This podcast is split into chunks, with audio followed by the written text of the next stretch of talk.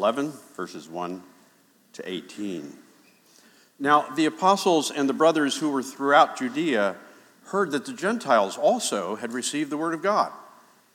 So when Peter went up to Jerusalem, the circumcision party criticized him, saying, You went to uncircumcised men and ate with them. But Peter began and explained it to them in order. I was in the city of Joppa praying, and in a trance I saw a vision, something like a great sheet descending, being let down from heaven by its four corners, and it came down to me.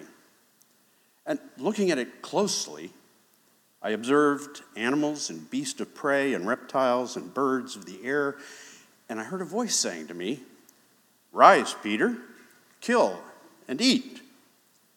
But I said, By no means, Lord, for nothing common or unclean has ever entered my mouth. But the voice answered a second time from heaven, What God has made clean, do not call common. This happened three times, and all was drawn up again into heaven. And behold, at that very moment, three men arrived at the house in which we were, sent to me from Caesarea. And the Spirit told me to go with them, making no distinction. These six brothers also accompanied me, and we entered the man's house, and he told us how he had seen the angel stand in his house and say, Send to Joppa and bring Simon, who is called Peter. He will declare to you a message by which you will be saved and all your household. As I began to speak, the Holy Spirit fell on them just as on us at the beginning. And I remembered the word of the Lord, how he said, John baptized with water, but you will be baptized with the Holy Spirit. If then God gave the same gift to them as he gave to us when we believed in the Lord Jesus Christ, who was I that I could stand in God's way? When they heard these things, they fell silent. And they glorified God, saying, Then to the Gentiles also God has granted repentance that leads to life. This is the word of the Lord. Please join me as we pray together. Oh Lord, I pray, we pray that the, the, the um, that you would enlighten the eyes of our heart, that we could see with our heart and soul what is the hope to which you've called us, the great treasure it is to be part of your people, and the great immeasurable power that exists for those who believe you. Would you use that power right now to do your mighty, gracious work in our midst? And we'll trust you for that. In Christ's name, amen. One of the um, programs, lack of a better word, that we have been running this year, some of you have heard about it, is called Discipleship Catalyst. And it's a way for us to come together and study aspects of following Jesus Christ. And we've had ones on theology and discipleship and spiritual friendship. And one of our topics this past week was the idea of cross cultural or intercultural discipleship. How does being this global ethnic family of God, how do we relate and grow together? And Mazare, who is uh, on staff with us and heads up that ministry, she started by time by saying, uh, our time by saying, while we may, while we may meet Christ in our culture, to follow him, we actually have to cross to other cultures. Though we might meet Christ in our own culture, if we're going to follow him, it'll require moving across other cultures. And that's exactly the point of this passage. Exactly what is being taught to us today. God is calling a young, largely Jewish church to follow him into the nations, into uh, the great beyond. And this wasn't a surprise. Jesus had said to them after he had risen, He said, now the Holy Spirit, the Spirit of God, the third person of the Christian Godhead, he is going to come and be with you after I rise.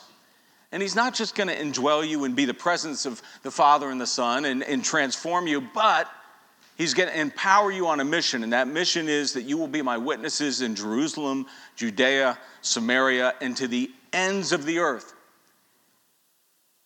And this was the outworking of God's plan that went way back to Abraham, the forefathers, where God said, I'm going to make a people of all nations. And yet, we find that the young church is slow, hesitant, even resistant to move on that mission. But the good news is, Jesus prevails. Jesus builds his church. And so he sends them on their way. And, and what we see is they face obstacles and they find opportunity. And so that's what I want us to look together the obstacles and the opportunity as we think about uh, being in every culture family of God.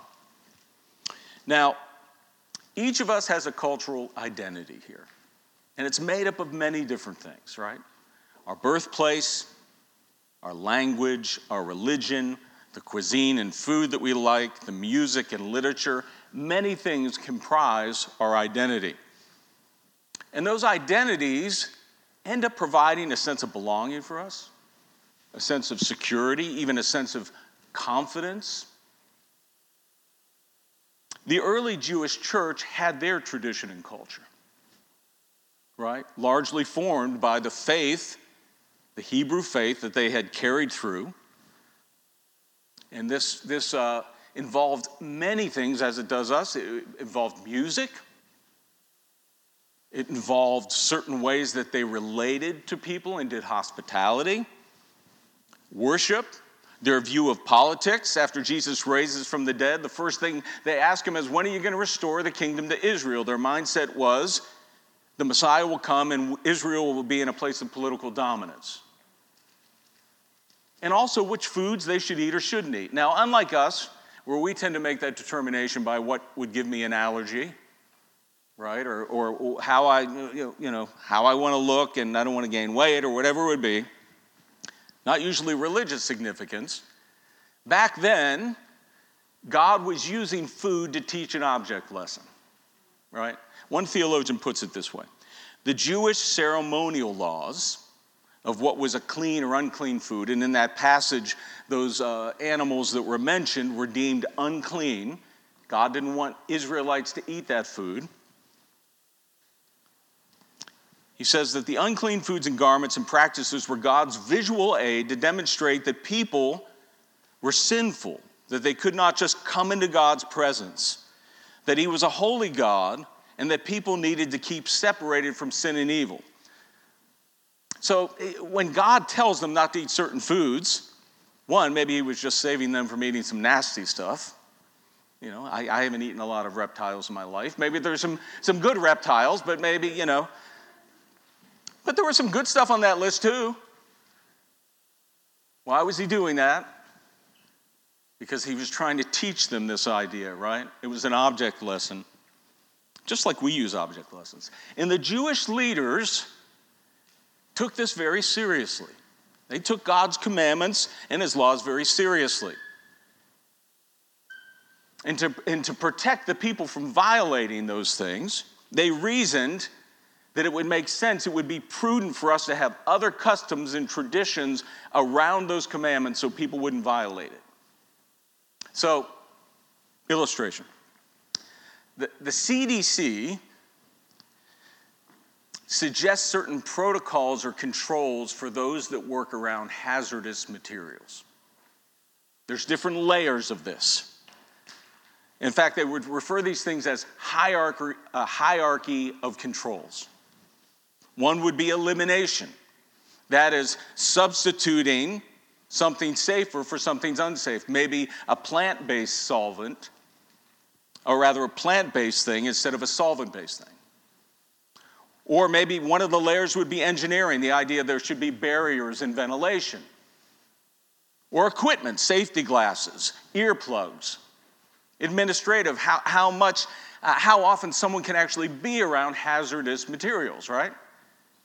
These controls put into place. Well, the religious leaders had their version of that.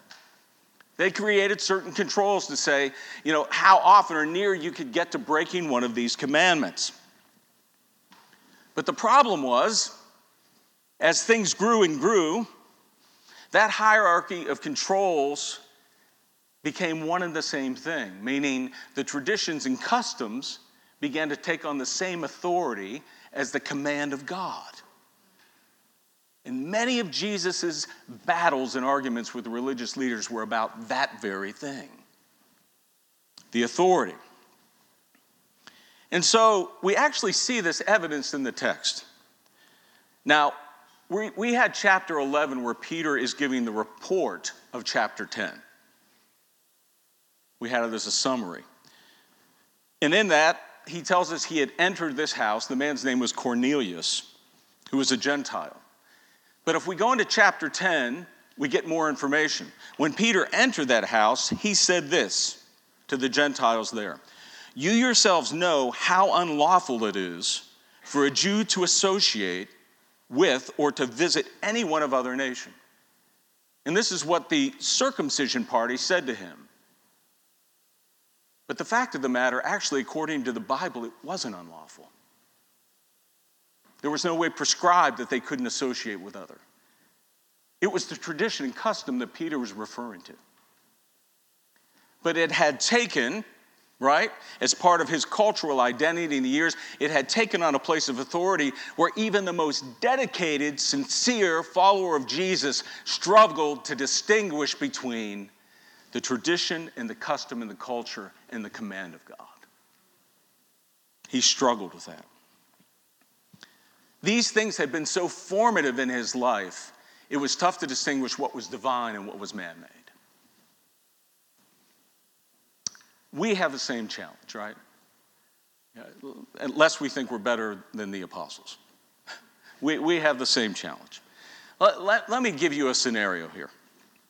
Imagine uh, two children growing up in two different homes.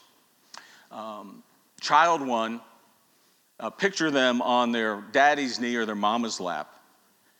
Uh, next to daddy or mama is a Bible right here. And the other side is a uh, news outlet that is progressive or liberal. And then in front of them is television where they're watching entertainment uh, that they deem that is good and right and true and beautiful. In the other household, You've got uh, this child sitting on mommy's lap or daddy's knee.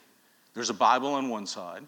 On the other side, there's a conservative media outlet, some sort, you know, pick, your, pick whatever newspaper that would be.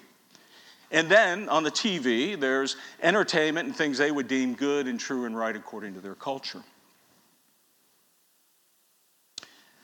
Each of them have this reinforced by their own people they hang out with, their community, but also their church and they grow up. And as they grow up, it's very hard, right, to distinguish which is my faith and which is my spiritual heritage and what is the culture that I grew up with. We are that child, all of us, okay? All of us have that experience in some way. Let me give you some, um, you know, let me give you some sort of examples in the wider church. Some of these are smaller examples. You know, no one's ever said this to me in this congregation, but you'll hear this. Uh, one of the things that uh, Christian churches emphasize is what's called expositional preaching, right? It's the idea that when preaching is done, it should be based on the text, the scripture. The ideas ought to come from the scripture. Now, there are some people that believe that when those sermons are given, it should be line by line, verse by verse. And they feel it very strongly. There are other people that would believe that uh, it ought to actually have conversation with both the Old Testament and the New Testament if it's going to be faithful. And there's some people that come from a tradition and say, unless it's coming from this translation of the Bible, it's suspect. So, what do we have here? We have, I would say, a biblical principle that God's word should be unfolded and untaught, and then you have applications and inferences. But what ought to be is, right, as we move into the inferences and applications we have, it ought to be downgraded with authority.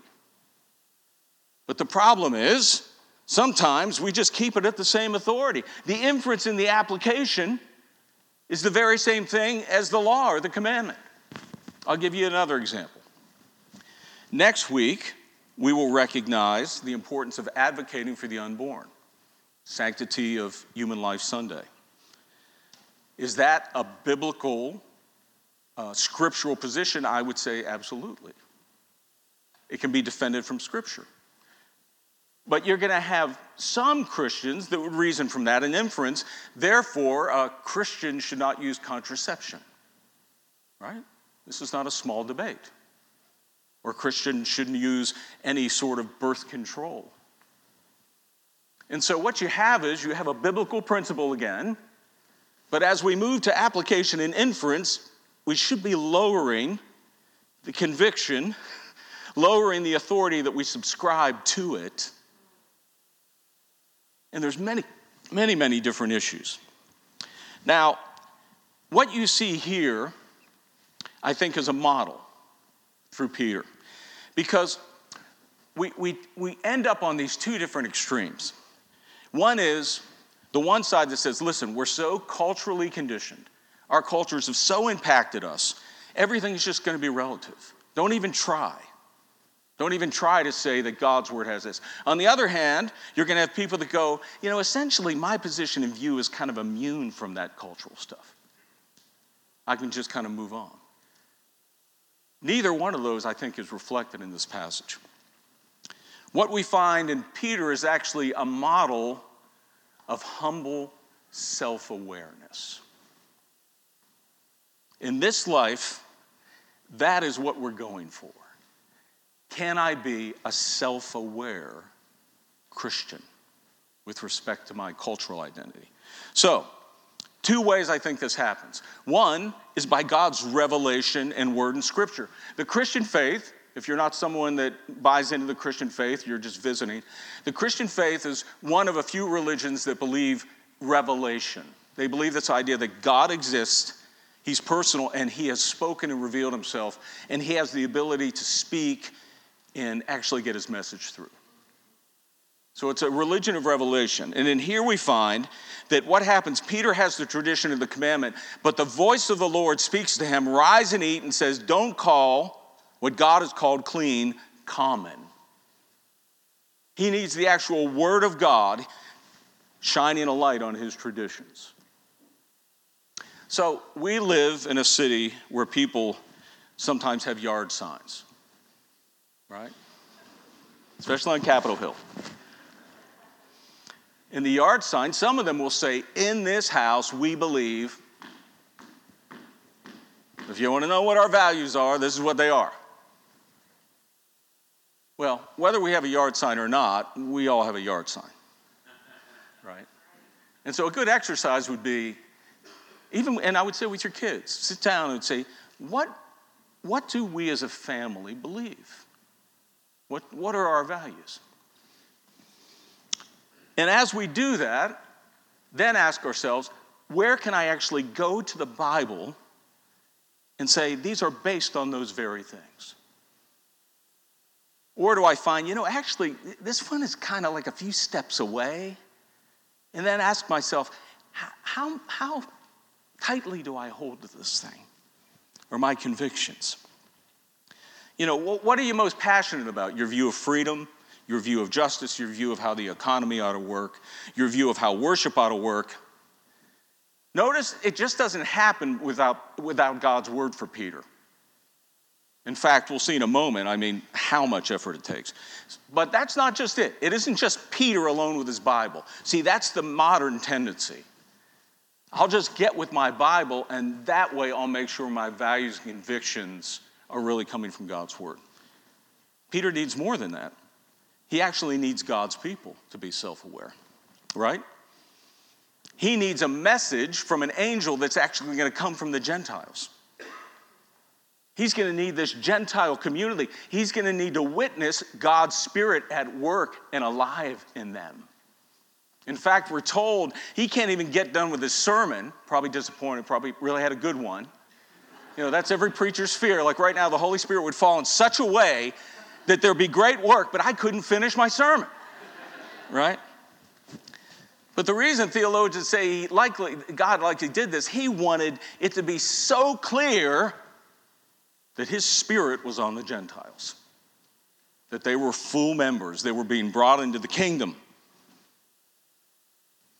And so, as you and I weigh our values and our culture and what we believe, we need more than just about, we need a community, but also, I would say, we need a community of people of diverse cultures. Peter did. He wasn't going to get that message from his culture. When he moved back, the, the, his group said, Hey, why are you doing that? Why didn't you uphold the tradition? This is one of the benefits we just experienced. I would say our session, our elders, took a mid year overnight retreat yesterday. And at the end of it, one of our elders raised the question and said, You know, let's talk a little bit about our cross cultural vision. How are we doing there? Are we progressing? What's realistic? What's success? We got into a great discussion. And there was such value to hear from everybody, but especially to hear from Mike and from Andrew. When they spoke, we were all like, that was really helpful. I wouldn't have come up with that thought without, you know, a brother coming from a different cultural background and faith, sharing theology, but more than that. But let me say this it takes effort. Peter needed, and this is Peter, right? The lead apostle. This is the one that confesses, he gets before anybody else, you are Jesus. You're the Son of God. Peter needs, count it, three visions. The same vision, three visions, a message from an angel, messengers, the direct voice of God, and then the Holy Spirit. and even then, some years later, he slips back, right? The Apostle Paul has to like call him on it and go, You're falling way back. That ought to, I think that means two things. One, it ought to impress on all of us like the effort that God's calling us to engage. You know, one of the reasons we have a CQ ministry is not just because it's nice to have CQ, cultural intelligence, because it's just a way to keep up with the world, or it's a way to have a nice little elective. It's this idea that we need help. We need times where we can sit down and ask questions, and ask questions in a way where we're not afraid or walking on eggs or feel ashamed. Because guess what? It's not easy for any of us. It wasn't easy for the uh, early church. If you ever feel like, you know, and this is where I think sometimes, you know, our culture, and I, and I tend to be, you know, I, I'm an idealistic guy. That's one of my strength finders. Well, actually, it's not. That's not a strength find. Beth is like, Glenn, don't mess up what I do for a living. I'm just kind of positivity, positivity. So, you know, I said to the elders, you know, because they were saying, yeah, it's good, you know, to, to, to, to, sort of remind each other, this is not an easy thing because, you know, I get excited about the, you know, I'll get excited at the end. And as I do, you can be like, he's getting excited about that. And some of you will be, is that excitement? You know, but. But the other part is patience and long suffering, right? Patience and long suffering. We need that too. Uh, I heard a quote. I'm part of this pastors' fellowship, which is interdenominational, uh, interracial. It's based in the DMV. And they brought a speaker in, a guy named Albert Tate, who has uh, just read a book. And he said this I was watching the video.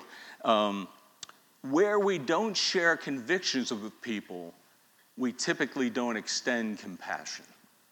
Right? Which is the very place we have to go, you know, where I feel the strongest conviction, that's what I work on. All right, but let me move on to the opportunities so we can close this out. When Jesus violated the traditions and the authority of the law, the religious leaders didn't, just didn't feel threatened that he was compromising the authority of God, it wasn't just authority, it was their security, right? Because as I said, all of us derive confidence, security, a sense of belonging from culture and tradition. They certainly did. In fact, in their culture and tradition, Jesus had to be just really blunt about this and said, Woe to you, because you know, the system here for you affords you a place of honor. You love the chief seats, you love the flowing robes, you love the way you're greeted in the marketplace, you love the supremacy that you enjoy, you love the power that you got, even the money that you're getting from it. And their cultural tradition system and it, you know, that's what it was built upon. And Jesus began to shake that thing. It wasn't just, he's compromising God's word. It was like, he's messing with my everything. And so, again, let's not think we're even better than Pharisees. They weren't just hypocrites, they were sincere people in their faith. If that thing is going to be removed from us, we have to have something more secure in its place. And the first thing is divine acceptance. God is trying, God doesn't try to do anything. God is. God is conveying to Peter the basis of his acceptance and security and confidence is not his culture and adherence to those laws. The basis of his sense of cleanness and righteousness is Christ, it's Jesus. And Jesus said as much to him. Remember when Jesus was washing feet? And Peter said, Well, wash all of me. And he said, Peter, you're already clean because of the word I've spoken to you. The gospel of salvation, the word that he was told to come and preach to Cornelius. I will give him a message, Cornelius, by which you can be saved.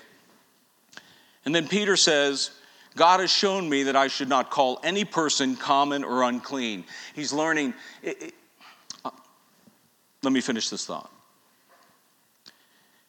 And it also shows us that Cornelius, even as this is how he's described, a devout man who feared God with all his household, gave alms generously to poor people, and prayed continually to God.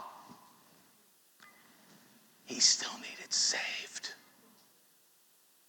He wasn't clean. That's a great offense in our modern culture for Washington do gooders. He wasn't clean. None of us have lived up to the law of love. Even he didn't. But there was a way for him to have confidence. It was this word of the grace that comes from Jesus.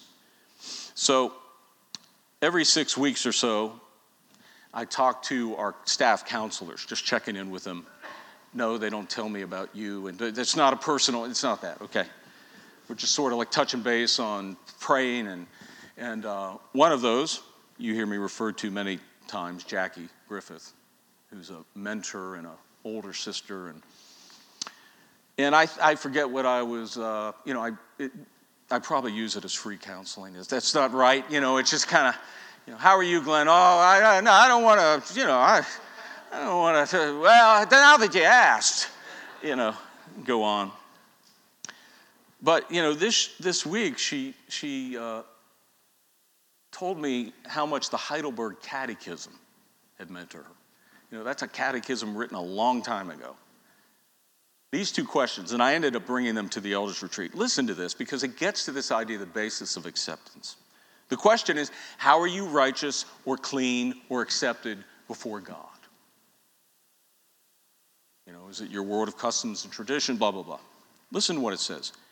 Even though my conscience accuses me of having grievously sinned against all God's commandments, of never having kept any of them, and still being inclined toward evil, even though all those things, nevertheless, without any merit of my own, out of sheer grace, God grants and credits to me the perfect satisfaction. That, that word was really sticking in my mind. Do I believe God is satisfied with me? It says He is perfect satisfaction, righteousness, and holiness of Christ, is if, this is it, as if I had never sinned nor been a sinner, and as if I had been perfectly obedient as Jesus was for me. All I have to do is accept this gift and believe it. No other faith, no other worldview system teaches that. I'm not trying to boast. I will boast in the gospel. I will boast in that. Why has it moved across every tribe, tongue, and nation? Because it's an acceptance that says, you don't need to come through my culture and jump through my hoops and live through that. You are accepted. You are a full member in the family of God. And it's only as you and I lean into that more and more that we can begin to wear our culture more lightly and even say, you know, I think I want to try on some of your clothes. You see this in the Apostle Paul, the great preacher of grace, where he's able to say, I will become like a Greek to reach the Greeks. I'm not so holding on to whatever it is, my holidays and the way I see life and, you know, even my, you know, my, forget it, whatever it is, fill in the blank, my cultural views. So that's number one, divine acceptance. Number two is Peter becomes a divine bridge. He becomes a bridge, right? And he needs to be. He's going to come back and testify, and God gave some other witnesses. He went with six others. And he goes back into this leadership core of the church upon whom the mission will depend. Someone has said two things had to happen for the, for the gospel to go global. The Apostle Paul had to get converted, and Peter had to get culturally converted. You know, Paul had to get saved. Peter had to learn this lesson. He becomes a bridge whereby he can foster unity. You know, the guy that would have been like the opponent becomes, and they trusted that. And it, it just made me think about uh, one particular area. One application, then we'll get to the last point. Um, I was thinking about, and I find myself mentioning it more and more. I don't know why. The, the, just the the summer of unrest many of us went through, right? The, the summer of protests and riots, if you were here. And, and, there would tend to be two poles that people would gravitate toward, and, and it would happen in the church too, right? The one was condemning destruction and riots, and the other was condemning um, basically saying, uh, you're so focused on this smaller injustice instead of the bigger injustice that's happening, right? Those are the two things. A lot of division there. But, you know, those weren't new. Actually, in the civil rights movement, those very, that same issue came up. And uh, Martin Luther King addressed it, I think, in a wise way, and I think his faith led him that way. Listen to what he said. I would be the first to say that I'm still committed to militant, powerful, massive nonviolence as the most potent weapon in grappling with the problem. I'm absolved, convinced that a riot merely intensifies the fears of the white community while relieving their guilt. So, on the one hand, he's saying, yeah, I stand and say, no, destruction of the property and you know that sort of rioting isn't the way to go. It's not what God is calling us to. But he doesn't just stop there. He then goes, But it's not enough for me to stand before you tonight and condemn riots. It would be morally irresponsible for me to do that without at the same time condemning the contingent, intolerable conditions that exist in our society. These conditions are the things that cause individuals to feel that they have no other alternative than to engage in violent rebellions to get attention. And I would say that's not just true of what happened in America. You could look at the industrial movement, you could look at many movements across cultures and histories. That's true. And then he ends and says, And I must say tonight that a riot is the language of the unheard.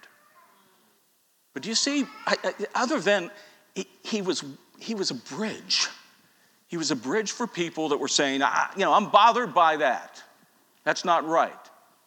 And those riots affected, you know, uh, and destruction affected not just white people stuff, right? Met different people of color, people stuff.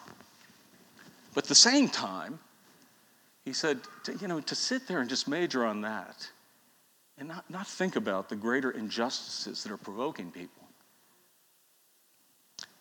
So, my point is this, and, and Paul had a version, something of this, where Paul was accused as he began to preach to the Gentiles and the nations. The Jewish community would say, You're denigrating our heritage. I was just reading this in Romans. You're denigrating our heritage. And he, would, he, would, he poses the uh, question they're asking him, What advantages then to be Jewish? The way you're putting it, if the Gentiles are in and we've got sin, what advantage? And Paul goes on to say, no, there's many advantages to your culture. And we could say that about every culture. There are many beautiful things, good things about your culture. But at the same time, God has elevated this goodness and beauty in the Gentiles that you need to pay attention to and you need to see. And that leads to our last point. We talk about divine acceptance, divine bridge, but just divine glory. And this, this might be the part of the text I like the most. After Peter reported, it said, When they heard these things, they fell silent. And they glorified God, saying, Then to the Gentiles also God has granted repentance that leads to life. There's sometimes when you see something so stunning and different and beautiful, you just can't, you're speechless. It's just like out of our realm of how we would imagine. And that's what I so pray that God will do in this community. Jesus will do things by which, not just in this area of cultural love, he will do things by which there can be no explanation other than him. And we find ourselves dumbfounded before this beautiful, this beautiful community they got a glimpse of what, right? Our dear friend Pastor Irwin would call the beautiful community. They got a glimpse of where we're going. They got a glimpse of the every tribe, every tongue, every nation, the great pan ethnic bride that comes down, the great feast together, the mutual love, the mutual appreciation. And each of the cultures were told in the book of Revelation, bringing their glory, their respective glory of their culture, into the city of God. They got a glimpse of that. I get a glimpse of it here too. I pray anybody that comes through the door gets a glimpse of it and goes, That's what I want. That's what I need. Let's pray. We thank you, Lord, for uh, the book of Acts. We thank you for your story. We thank you that, Jesus, you're still working. We're, we're very much, there's still a story being written at Grace Downtown. There's a book still being written, and we are part of it. Would you uh, make it a story that's in line with your gospel in Christ's name? For his sake, amen.